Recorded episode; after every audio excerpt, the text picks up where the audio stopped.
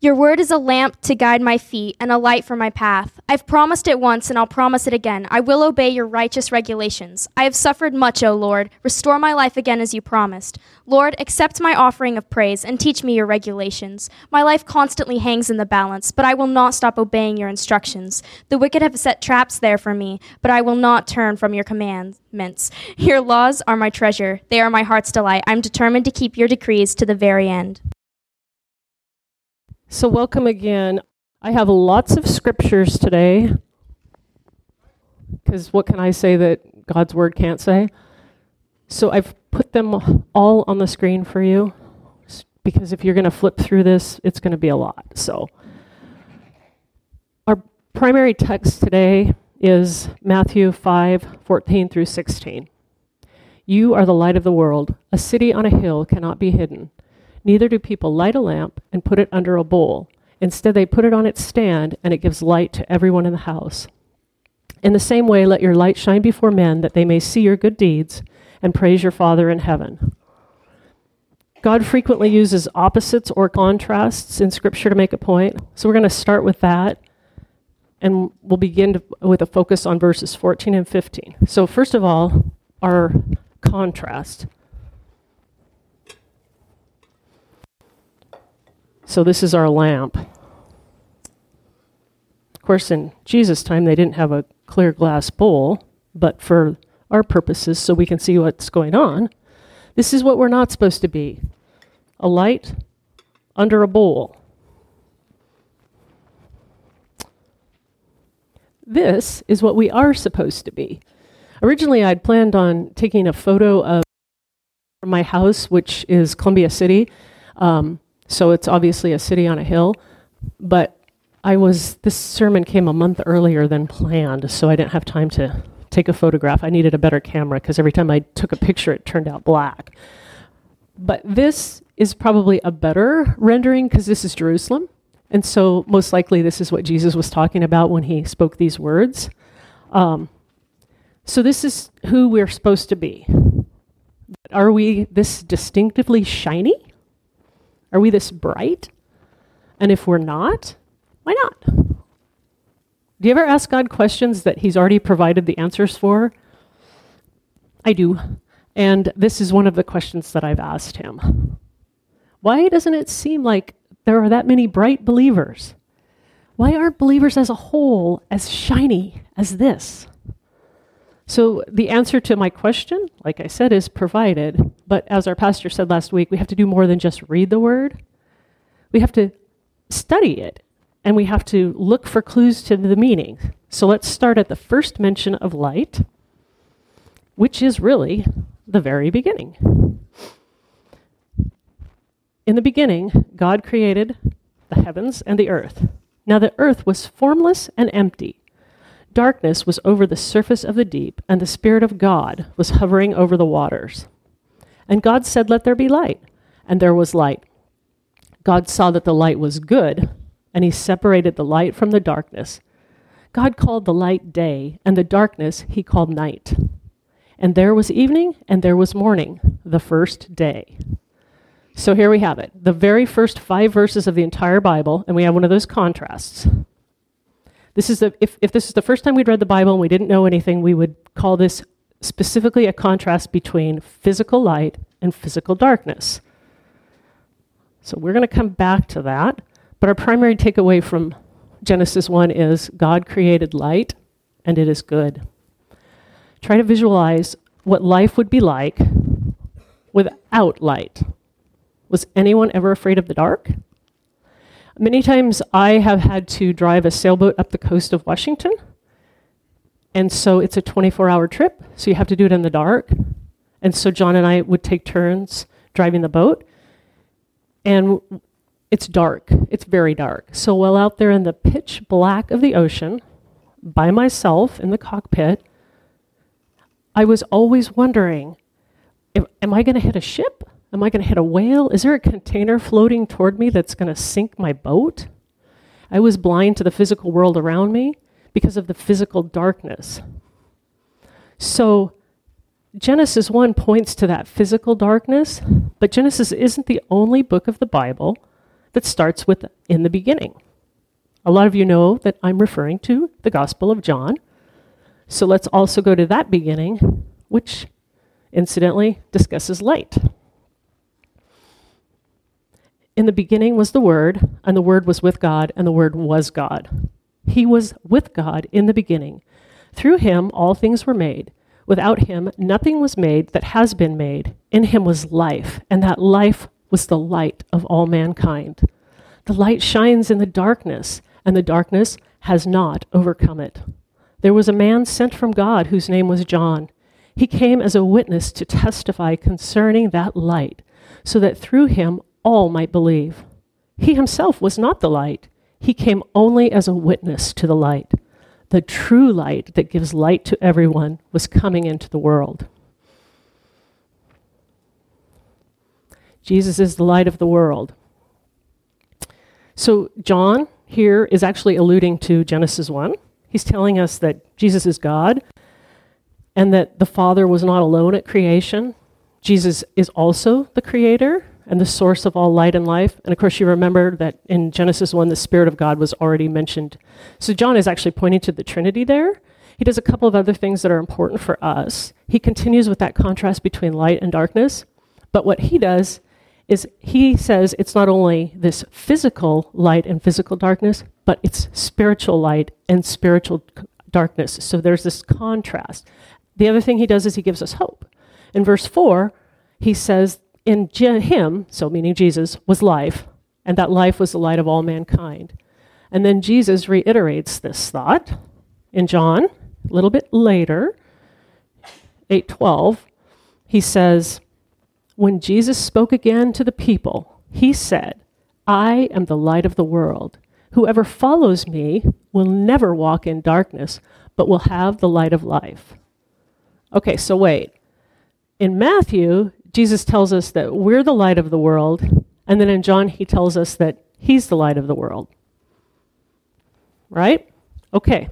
Well, that's because our light is not our own.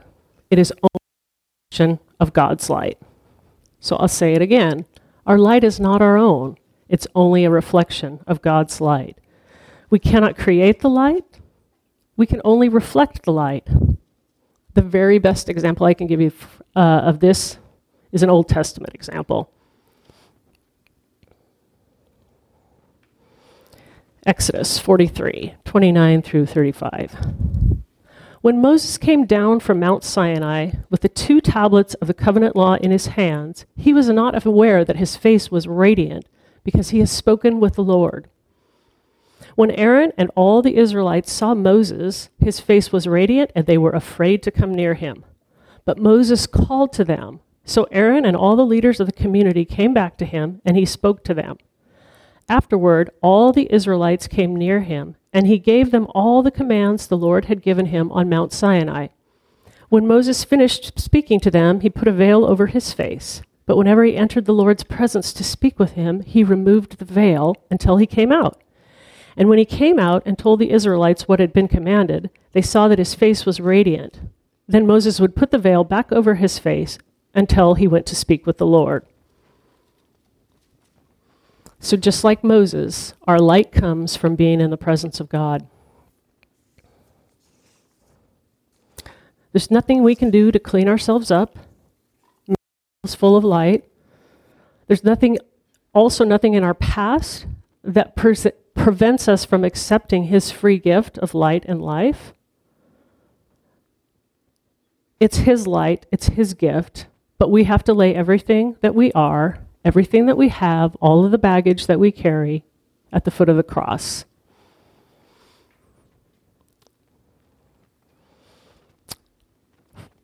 Uh, 2 Corinthians 4 6. For God, who said, Let light shine out of darkness, made his light shine in our hearts to give us the light of the knowledge of the glory of Christ, who is the image of God. Okay. You guys remember I'm a school teacher, so they like things. So, God makes his light shine in our hearts when we accept him.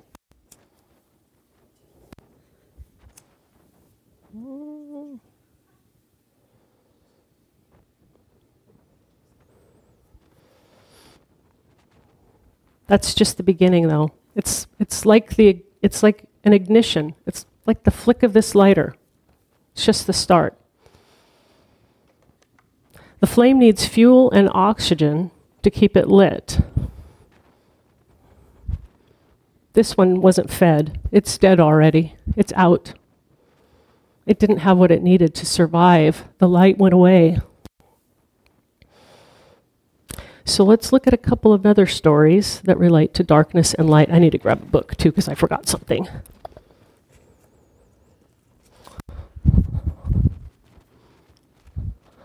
Okay. First, Matthew 9 27 through 30. As Jesus went on from there, two blind men followed him, calling out, Have mercy on us, son of David. When he had gone indoors, the blind men came to him, and he asked them, Do you believe that I am able to do this? Yes, Lord, they replied. Then he touched their eyes and said, According to your faith, let it be done to you. And their eyesight was restored. Jesus opened their eyes to both physical light and spiritual light. Can you imagine what they felt being able to see for the very first time? Maybe where you are in a place where you don't really know Jesus. And like the blind men, you need to ask him to touch you and to make you whole in him, to put his light inside of you. So after they were healed, do you think that the blind men followed Jesus for the rest of their lives? Or do you think they'd let the candle go out like ours under the bowl? Because God gives us the freedom to choose we, we have the freedom to choose him or not to choose him. But we have a responsibility for what happens to the flame. Okay, I'm going to read you another story. This is just a little excerpt of Fridtjof Nansen. I'm not going to say his first name again. Um, it's a story, it's t- as told by Wes Tracy. When I started working on this sermon, it reminded me of this book. This sermon has nothing to do with this book. Um, except for the title and the beginning of the story. So I'm going to read you just a little bit of this story. I must break through this deadness. At times, this crushes the very soul. Nansen, a Norwegian explorer, penned these words in his ship's log. Many expeditions to reach the North Pole by sea had ended with icebound ships and frozen sailors, but Nansen had studied the ocean currents. He believed that the best thing to do was trust the current of the Arctic Ocean. Therefore, in the summer of 1893, he set his ship, the Fram, adrift in the ocean current. His goal was to drift to the pole and beyond it, coming out on the other side into the sun sparkled Pacific. But soon the Fram was locked into frozen solidarity with millions of acres of ice in the polar ice cap. He sat there all winter, then came a short spring and summer that thawed almost nothing. Winter found him with deck, riggings, and rudder frozen in uselessness. In the middle of that second dark Arctic winter, he wrote, Life seems as dark as the winter night outside. There is sunlight upon no other part of it except the past and the far, far distant future. I must break through this deadness. Nansen could remember the sunlight and he hoped to see it again in a future too far distant to be of much help in a six month polar night. After two years, the soul crushed Nansen tried to break through this deadness by leaving his ship. With one companion, he set out to walk the North Pole. Fat chance. The jagged, icy terrain pounded them into submission the two trudgers took refuge in a shell of a cave and shivered through the third winter, eating polar bear meat and remembering the sunshine and hoping to feel it again in some distant future.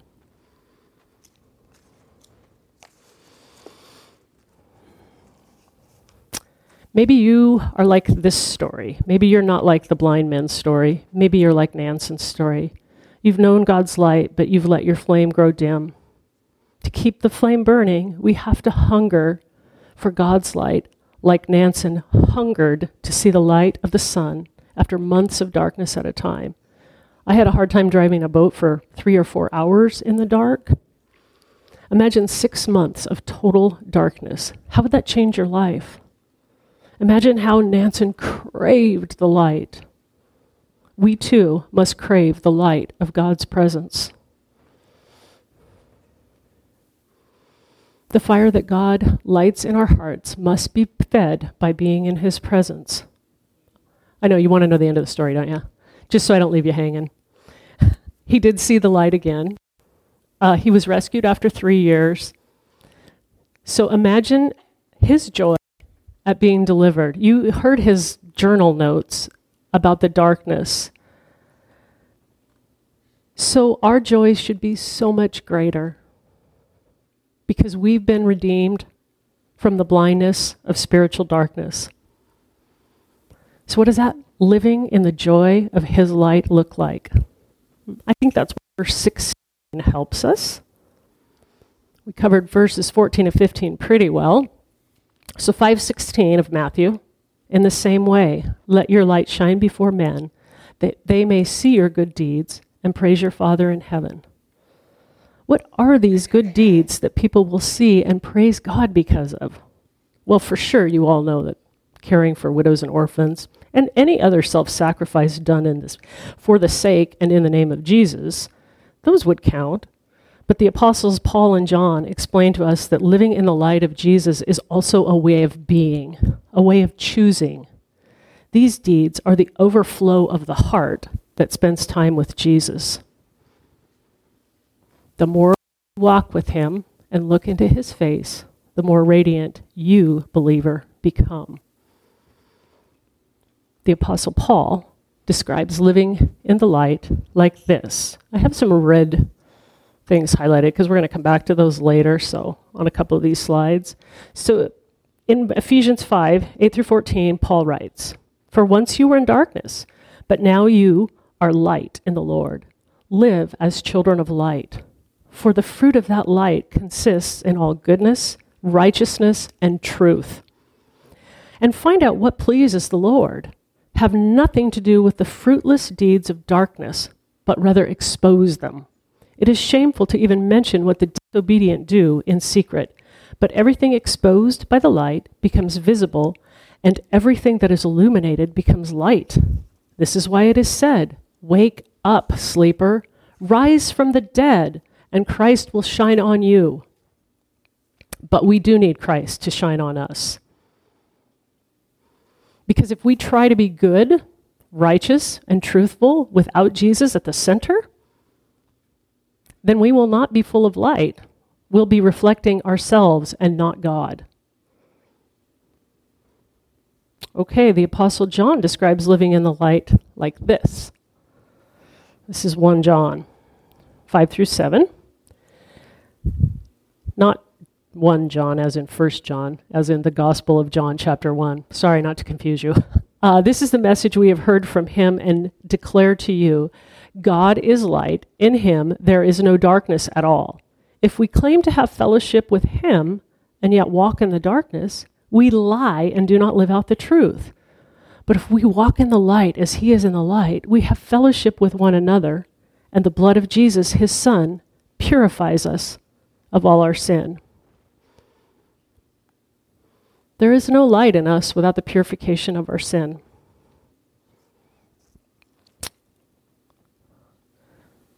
So, John has a little more to say on this subject. Anyone who claims to be in the light but hates a brother or sister is still in the darkness.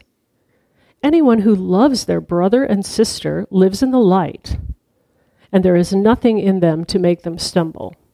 But anyone who hates a brother or sister is in the darkness and walks around in the darkness. They do not know where they are going because the darkness has blinded them. So, this is one of our most important takeaways here. God's light is love.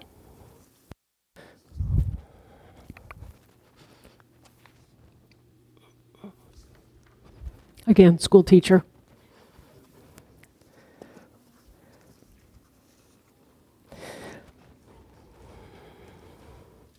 You ever get up in the morning, look in the mirror, and realize that perhaps what you've been reflecting is not the glory of God? I have. Sometimes I think, oh, what just came out of my mouth did not bring glory to God and did not reflect Him. But I continue to look into His reflection so that I can better reflect Him. I'm going to continue to do that. So I ask you, what are you reflecting? Is anything that you're reflecting not the image of God? Are you willing to change it? Are you willing to choose Him?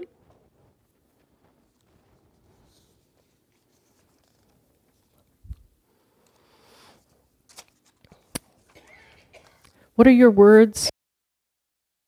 Uh oh. What are your words, actions, and thoughts reflecting? You can't reflect to God if you don't know Him. And to know Him, you need to read and study His Word. You need to pray, both privately and corporately. Sunday mornings alone won't do it. It's not enough. It's not enough to feed the flame. It's not enough. We're going to take one more look at our text in a modern translation. Here's another way to put it You're here to be light bringing out the God colors in the world. God is not a secret to be kept. We're going public with this, as public as a city on a hill. If I make you light bearers, you don't think I'm going to hide you under a bucket, do you? I'm putting you on a light stand. Now that I've put you there on a hilltop, on a light, on a light stand, shine. Keep open house. Be generous with your lives. By opening up to others, you'll prompt people to open up with God, this generous Father in heaven. We all make choices all day long, every day. God is calling for you to choose Him over the other things in your life. As we read earlier, He's calling you sleepers to wake up. Okay, I got it. All right. He is calling you sleepers to wake up and rise from the dead so that he can cause Christ's light to shine on you. God is saying over and over again wake up. Choose me. Choose me. Choose me over everything. He's saying, choose to feed the flame that I ignite in your soul. Don't let your light go dull. Daily choose my written word because it is a lamp that lights the path and points to Jesus, the living word, as the source of your light. Choose my son and choose to be generous with your life. Choose Jesus and choose to open up to others. Choose Jesus and choose love. Choose Jesus and choose goodness, righteousness, and truth. Choose Jesus and choose to expose the darkness in your life and leave it behind. Sleepers, what is your choice? As for me, I will answer his call. As for me, I choose to feed this spark within me until it is a bonfire, a bonfire pointing the way to Jesus. So, my question is what do you choose? What choose you, sleepers? I choose Jesus.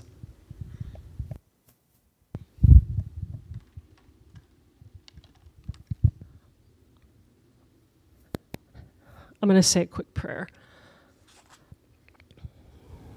Heavenly Father, thank you. Thank you for sending Jesus, the light of the world, to light a fire within us. But help us because the light is not our own. We can't create it. But help us to choose to feed the flame that you've lit in our souls. We can't do it without you. We don't want to do it without you, but help us to choose you over everything. Your light. That is our life. In Jesus' name, amen.